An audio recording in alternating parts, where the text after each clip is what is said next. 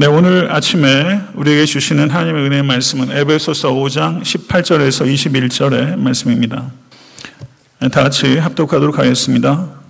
술 취하지 말라 이는 방탕한 것이니 오직 성령으로 충만함을 받으라 시와 찬송과 신령한 노래들로 서로 화답하며 너희의 마음으로 주께 노래하며 찬송하며 범사에 우리 주 예수 그리스도의 이름으로 항상 아버지 하나님께 감사하며 그리스도를 경외함으로 피차 복종하라. 아멘. 하나님의 말씀입니다.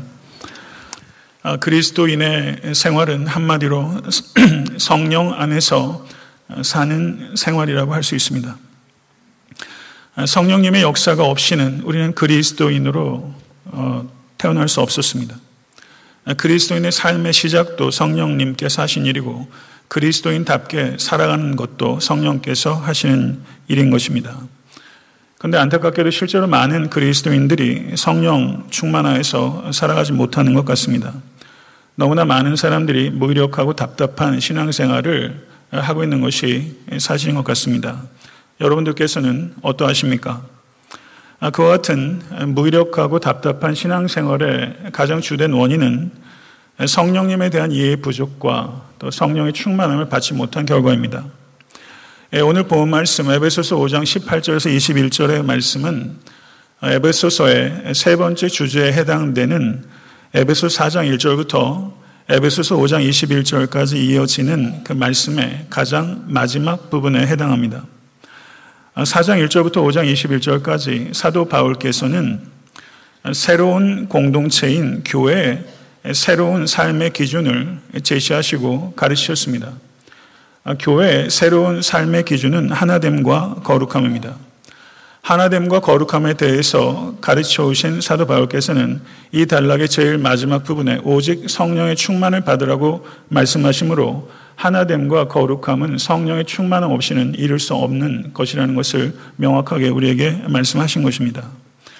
오늘 본 말씀으로 직접 들어가기 전에 저는 성령님은 누구시며 성령께서 하시는 사역은 무엇이며 성령 세례와 성령 충만은 어떻게 구별할 수 있는 것이며 성령 충만은 어떻게 받을 수 있는지에 대해서 가능한 한 가장 간결하고 명확하게 성도님들께 전달하도록 하겠습니다. 성도 여러분, 성령님은 성삼위일체 하나님의 제3위이신 하나님이십니다. 성령님께서는 언제나 계셨고 영원하신 하나님이십니다. 성령님께서는 천지가 창조될 때 수면 위를 운행하셨으며 역사 속에서 구약의 선지자들을 통해서 말씀하시고 그들을 통해서 일해 오셨습니다. 그리고 사도행전 2장의 오순절 성령 강림 사건을 어, 이후로 하나님께서 보혜사 성령을 모든 믿는 자들에게 기름 부어 주셨습니다. 이것은 믿으십니까?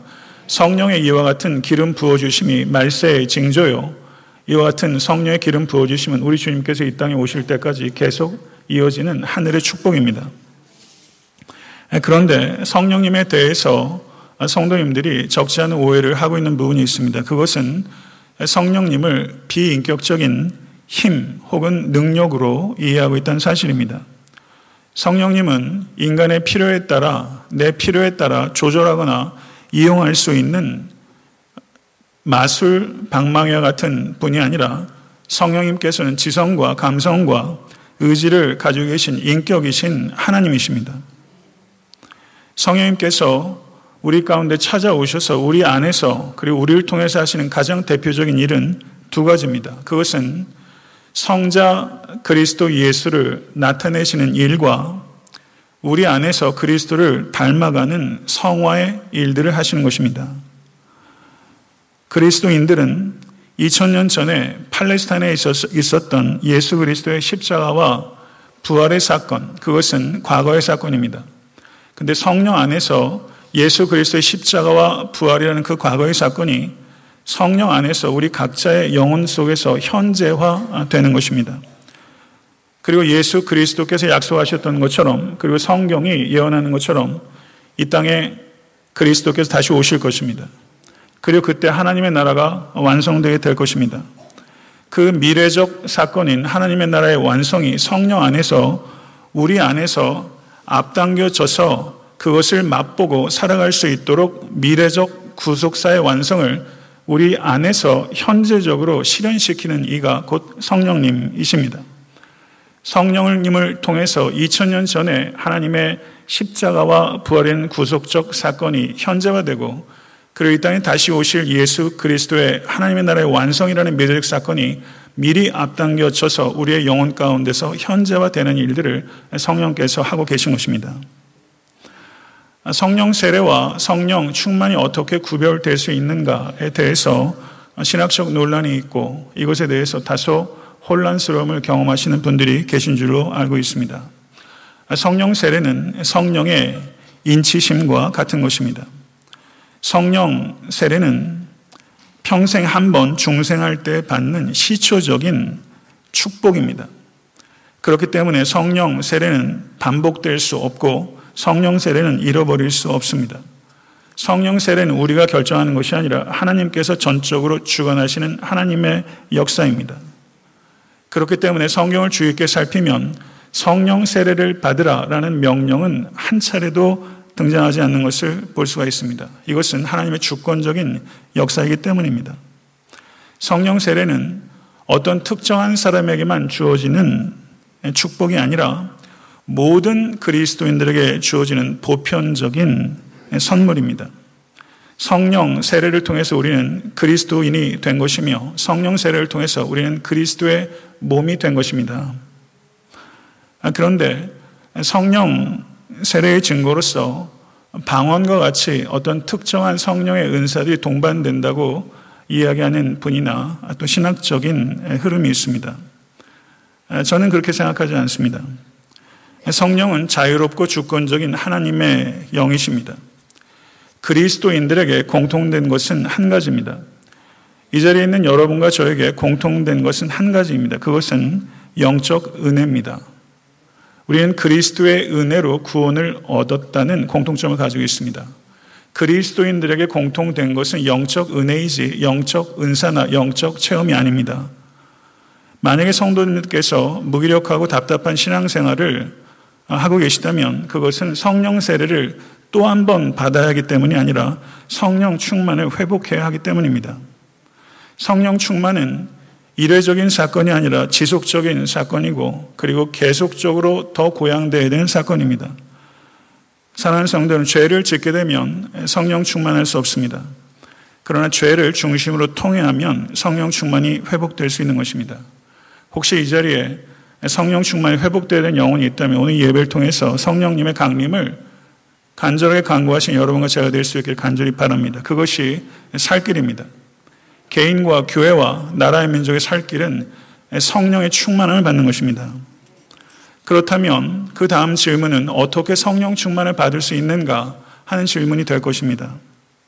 성도 여러분, 먼저 우리가 생각해야 될 것은 예수님께서 말씀하시기를 너희가 악할지라도 좋은 것을 자식에게 줄줄 줄 알거든 하물며 너희 천부께서 구하는 자에게 성령을 주시지 않겠느냐?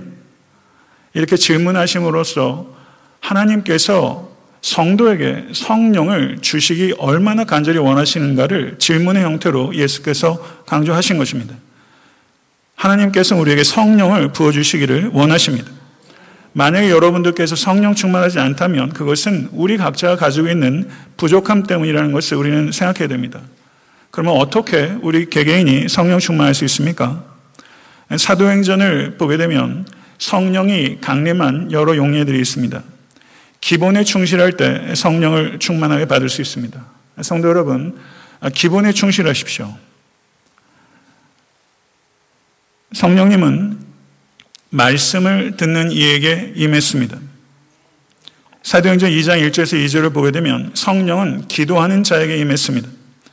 사도행전 2장 38절 39절을 보면 성령은 회개하는 자에게 임했습니다. 사도행전 5장 30절에서 32절을 보게 되면 성령은 순종하는 자에게 임했습니다.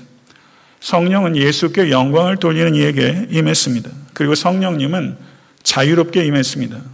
사랑하는 성도 여러분, 이것이 기본입니다. 이 기본에 충실하실 수 있는 여러분과 제가 될 수 있게 간절히 바랍니다. 여러분과 저에게 성령을 향한 거룩한 욕구가 불타오를 수 있게 될 간절히 바랍니다. 성령을 강렬하게 간구하십시오. 그럴 때 강력한 성령의 임재가 여러분과 저에게 그리고 교회 위에 임하게 되기를 간절히 소원합니다. 사도 바울께서 에베소서 5장 18절에서 말씀하시기를 술 취하지 말라.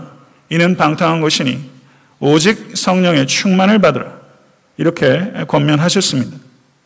술 취한 것과 성령에 취한 것을 비유로 말씀하신 것입니다.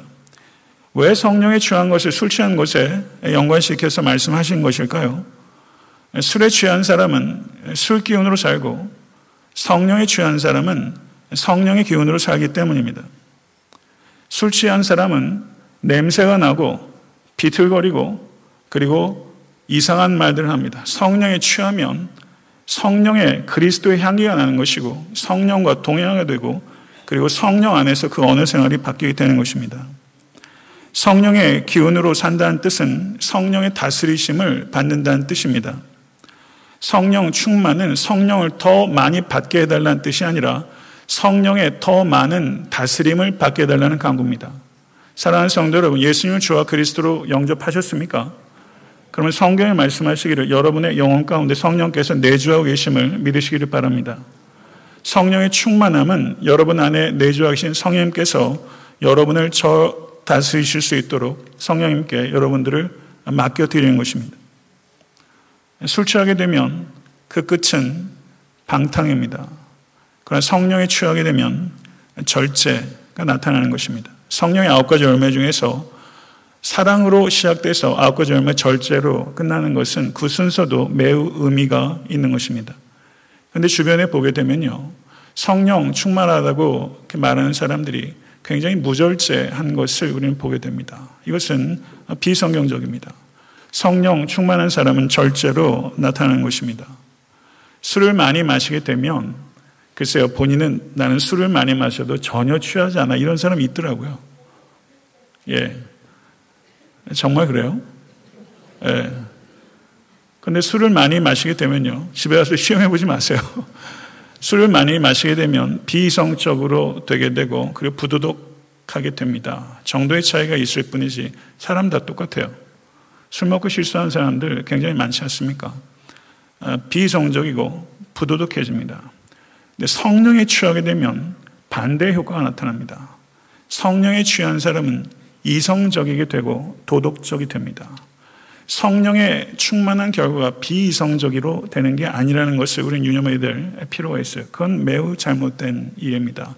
성령에 취할수록 이성적이 됩니다. 그러나 이성에 묶이지 않고 이성을 뛰어넘습니다. 그리고 도덕적 인간이 되는 것입니다. 이것이 성령 충만의 결과입니다. 술을 먹게 되면 혈관에 작용합니다. 그러나 성령에 충만하게 되면 영혼의 성령이 작용하게 되는 것입니다. 술에 취하면 짐승처럼 되지만 성령에 취하면 그리스도처럼 되는 것입니다. 이것이 성령의 역사입니다. 이 세상에서 가장 강력한 능력은 그리스도를 닮은 인격입니다. 성도 여러분, 이것이 여러분과 저에게 있어서 간절한 갈망이 될 수 있게 되기를 간절히 바랍니다. 사도 바울께서 성령의 충만을 받으라 라고 말씀하시면서 명령형을 사용하고 있는데 이것은 성령 충만은 내가 받아도 되고 안 받아도 되는 선택사항이 아니라 명령형으로 말씀하셨다는 것은 반드시 예외 없이 성령의 충만을 받아야 하기 때문입니다. 성령 충만 받아야 하는 것이 성도의 의무입니다. 성령 충만함이 없이 성도답게 살 수 있는 것이 불가능하기 때문입니다. 그런데 성령 충만을 받으라 라고 명령했을 때 그 명령이 2인칭 복수로 기록되어 있습니다. 성령 충만은 어떤 특정한 개인에게 국한된 명령이 아니라 예수를 주와 그리스도 신한 모든 사람들이 예외 없이 따라야 되는 명령이기 때문입니다. 한 가지 더 말씀을 드리면 오직 성령의 충만함을 받으라고 했을 때 그 시제가 현재 시제가 사용되어 있다는 것을 주의해야 합니다. 현재 시제가 사용되어 있다는 것은 성령 충만은 한 번 받고 끝나는 그런 극적이고 결정적인 과거의 회상거리가 아니라 현재적으로 지속적으로 받아야 되는 상태라는 것을 강조하기 위해서 현재 시제를 사용하고 있는 것입니다. 이것을 깊이 생각하실 수 있게 되기를 간절히 바랍니다.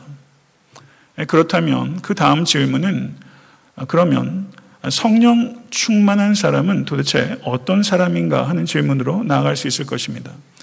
성도님들께서 제 기도를 하시면 안 목사님이 성령 충만할 수 있게 될 기도를 많이 하시더라고요. 제가 성령 충만하게 안 보이는 모양이에요.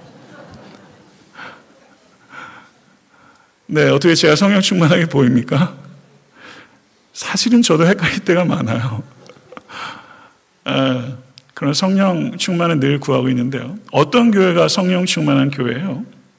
우리 교회 성령 충만한 교회입니까? 대답하지 마세요. 제가 드리는 말씀은 주관적 판단으로 우리가 얘기할 수 있지만 성경적으로 말하는 성령 충만의 객관적인 표지가 무엇인가 하는 부분입니다. 이것에 대해서 우리가 사실은 주의하지 않습니다.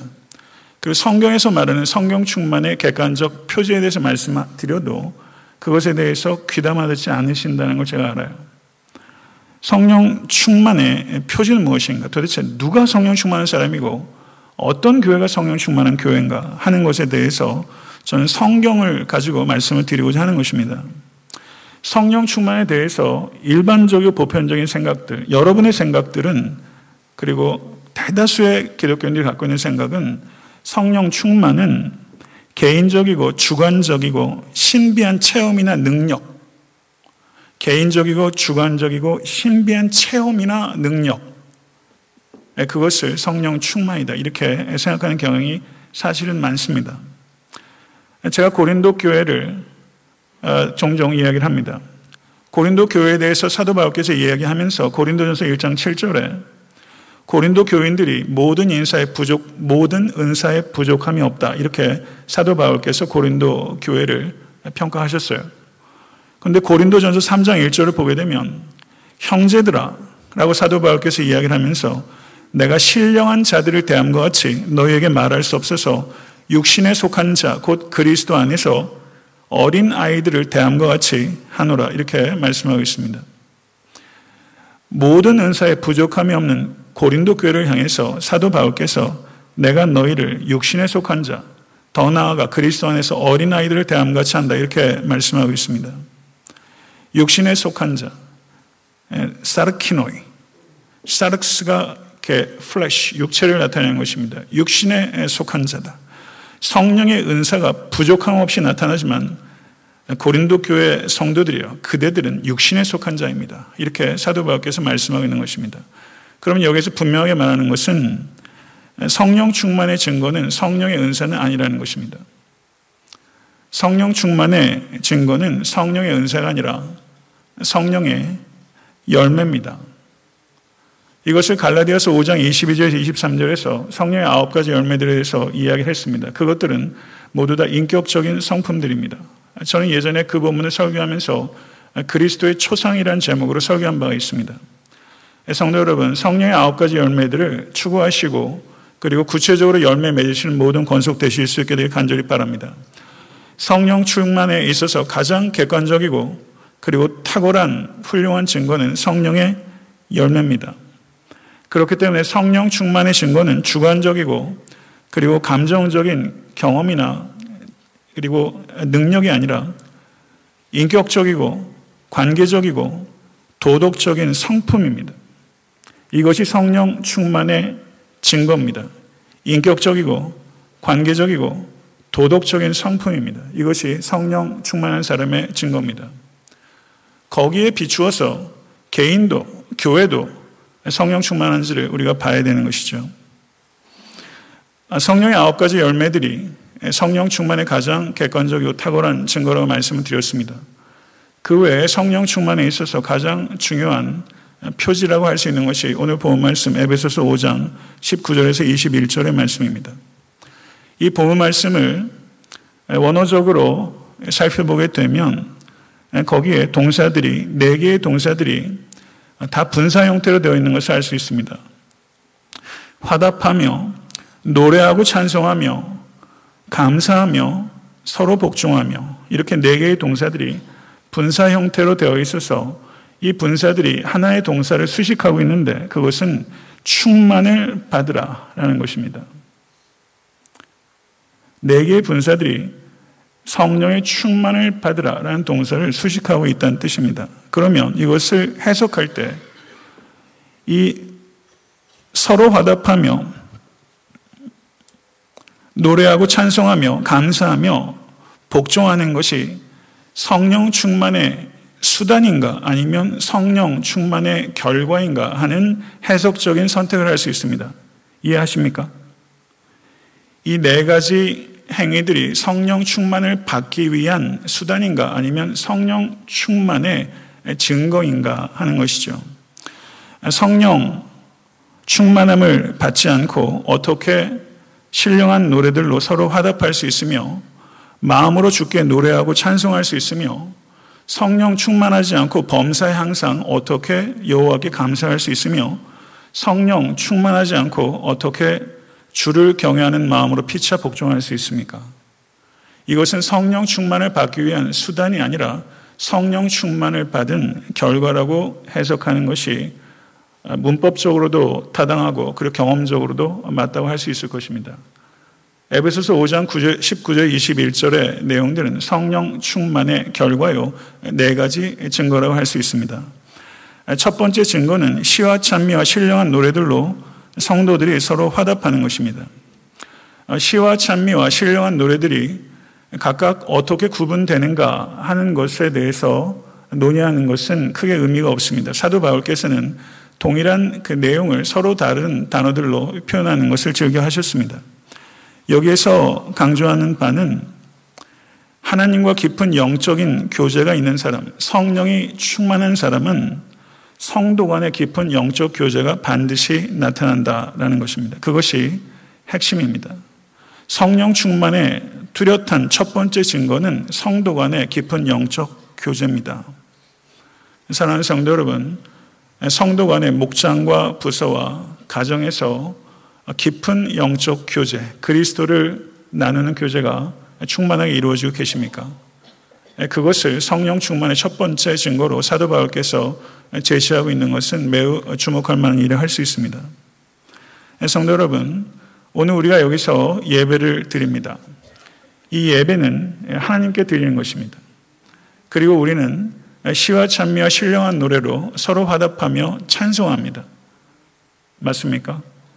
그런데 성도 간의 교제가 가장 원활하게 그리고 가장 아름답게 이루어지는 것은 회중 예배를 통해서 이루어집니다. 이 예배를 하나님께 우리는 올려드리지만 같이 예배를 드리면서 회중들 가운데 가장 아름다운 교제가 이곳에서 이루어지고 있는 것입니다. 두 번째 성령 충만의 증거는 너의 마음으로 죽게 노래하며 찬송하라는 것입니다. 너의 마음으로 죽게 노래하며 찬송하는 것입니다. 성도 여러분, 진실로 성령 충만한 성도는 그리스도를 노래하게 됩니다.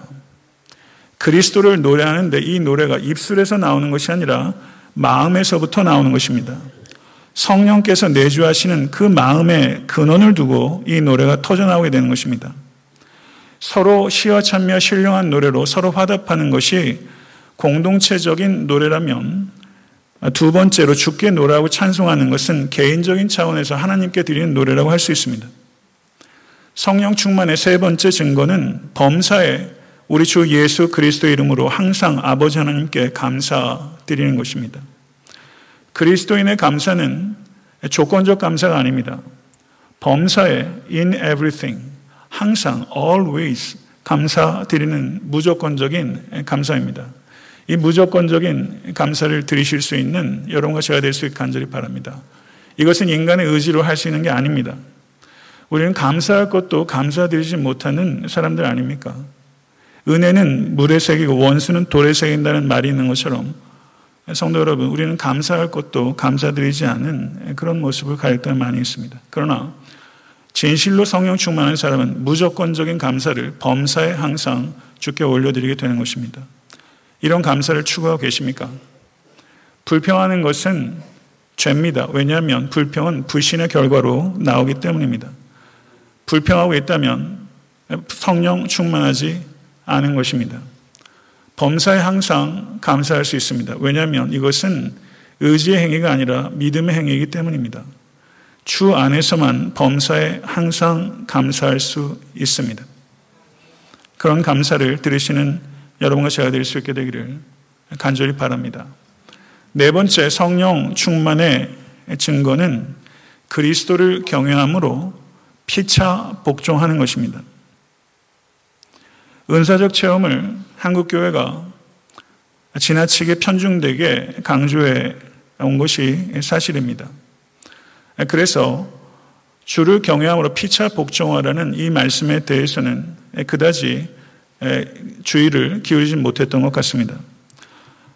소위 성령 충만한 사람들을 여러분들이 경험하셨을 때 그분들의 특징이 어떤 것이었습니까?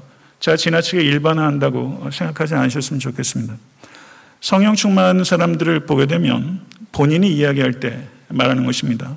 성령 충만한 사람들이 오히려 무례한 경우가 많고 자기 주장이 강한 경우가 많고 다른 사람들을 위해 군림하고 다른 사람들을 상처 주는 일들이 굉장히 많습니다. 아나 무인인 경우가 굉장히 많습니다. 성령 충만한 사람들의 특징이 그런 부분들이 있었다는 것입니다. 그러다 보니까 성령 충만화된 사람이 교회에 많은데 오히려 그런 교회가 오히려 분열과 다툼이 끊이지 않는 경우들을 우리가 볼 때가 있었다는 것입니다. 아, 피차 복종하라 라고 했을 때 복종하다라고 번역되고 있는 성경 언어가 휘포타스마이라는 단어입니다. 이 단어는 복종의 자발성을 강조하는 단어입니다.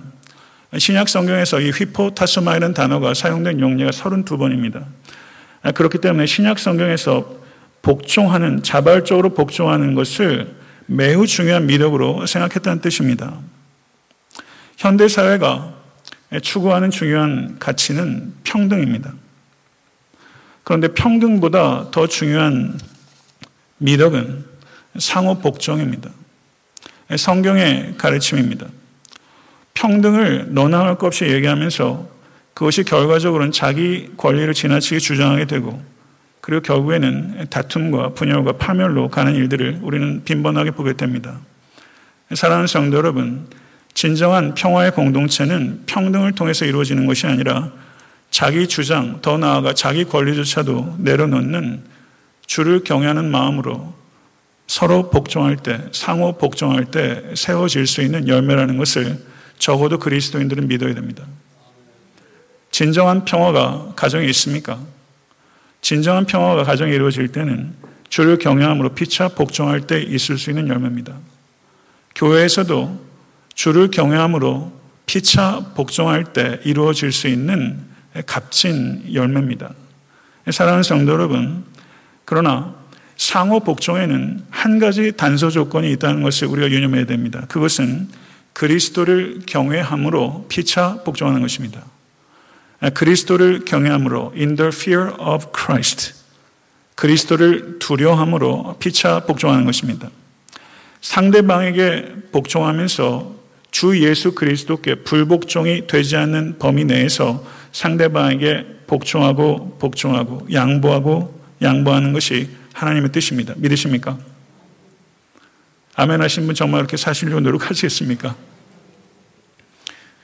그리스도께 복종하는 것처럼 그리스도께 불복종이 되지 않는 범위 내에서 양보하고 양보하고 자기를 부인하고 부인할 때 그때 비로소 가정도 교회도 평화가 그리고 이 땅에도 평화가 깃들게 되는 것입니다. 한국 사회가 진정으로 평화의 공동체가 되기를 간절히 소원합니다. 주중에 있었던 일들로 인해서 아마 마음이 본인이 가지고 있는 정치의 입장에 어떤 건 상관없이 많은 아픔들을 가지고 계실 걸 생각합니다. 모쪼록 기도하실 수 있게 되기를 바랍니다. 근데 한국 사회 진정으로 필요한 것은 평등을 뛰어넘어서 피차 복종하는 것이라고 저는 생각합니다. 이 일을 진실로 가치 있게 생각하고 헌신할 수 있는 공동체는 교회밖에 없습니다. 이 사실을 진실로 믿고 여러분과 제가 속한 가정과 교회와 그리고 일터에서 주를 경외함으로 피차 복종하는 진지한 추구와 그리고 성령 안에서 열매들이 있을 수 있게 되기를 간절히 소원합니다. 네, 그런데 상호 복종하라라는 것은 뮤추얼한 것입니다. 어느 한쪽에서 일방적으로 복종하는 것이 아니라 피차 복종하는 것입니다. 이것은 일방적인 복종이 아니라 쌍방의 일반적인 복종입니다. 이 복종, 피차 복종하는 것입니다. 이것을 성도와 목회자의 관계에 대입해서 생각해 보아도 일방적으로 성도가 목회자에게 복종해서는 그렇지도 않고요. 그래서도 안 되는 것입니다. 목사라고 해서 영적 리더라고 해서 가장이라고 해서 직장에서 보스라고 해서 일방적으로 군림하고 자기 주장을 내세우고 따르도록 하는 것이 카리스마가 아닙니다. 그런 카리스마 원하십니까?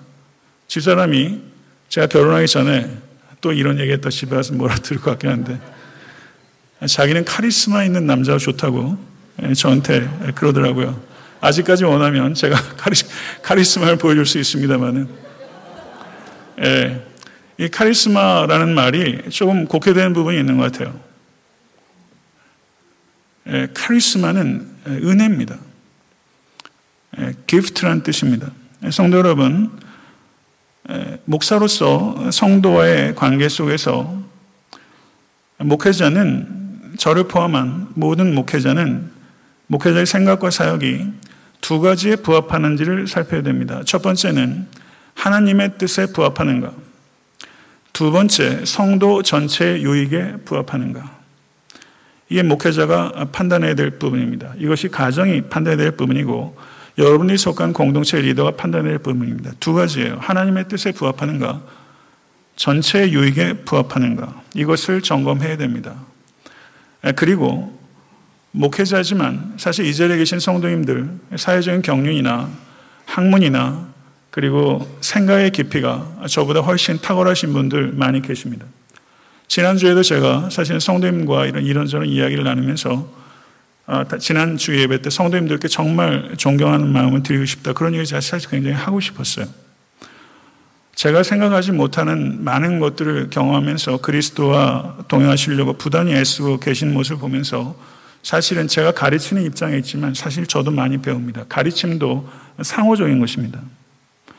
성도님들의 견해가 목회자보다 더 성경적일 수 있습니다. 그리고 목회자의 생각보다 더 합리적일 수 있습니다. 그러면 교회가 살고 가정이 살고 나라와 국가가 살기 위해서는 더 성경적이고 더 합리적인 생각들을 기능적 권위를 가지고 있는 사람이 수용할 수 있는가 하는 부분이 결정적인 것입니다. 저는 제가 성경적인 원리에 더 부합하고 합리적 견해에 대해서 어, 수용하고 따르려고 하는 태도를 아직까지 가지고 있다고 생각합니다. 근데 저한테 잘 얘기를 안 하시려고 그러시더라고요. 저한테 얘기하셔도 돼요.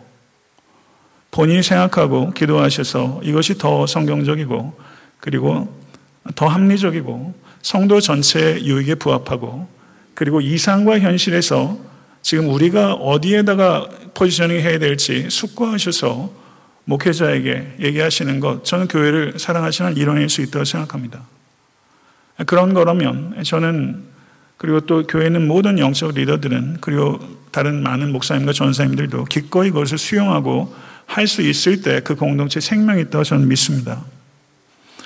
성도 여러분, 혹시 제가 그 목회하는 여러 가지 방식과 그리고 비전과 방법적인 면에서 성도의 생각에 다소 미흡한 부분이 있다면 용서하시고 또 앞으로도 허심탄회하게 얘기하면서 이 교회 공동체를 교회답게 만들어가는 일에 우리 모두가 힘과 생각과 기도를 모아갈 수 있게 되기를 간절히 바랍니다. 사도 바울은 성령 충만의 증거로서 네 가지 증거를 제시했습니다. 요약해서 말씀드리면 서로 화답하는 것과 그리스도께 찬송 드리는 것과 하나님께 감사 드리는 것과 피차 복종하는 것입니다. 첫 번째와 네 번째 증거는 인간 관계와 관련되는 것이며 두 번째와 세 번째는 하나님과의 관계와 관계되는 것입니다.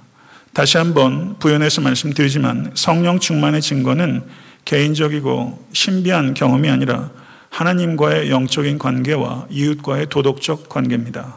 이것이 성령 충만의 증거입니다. 이것을 반드시 기억하셔야 됩니다.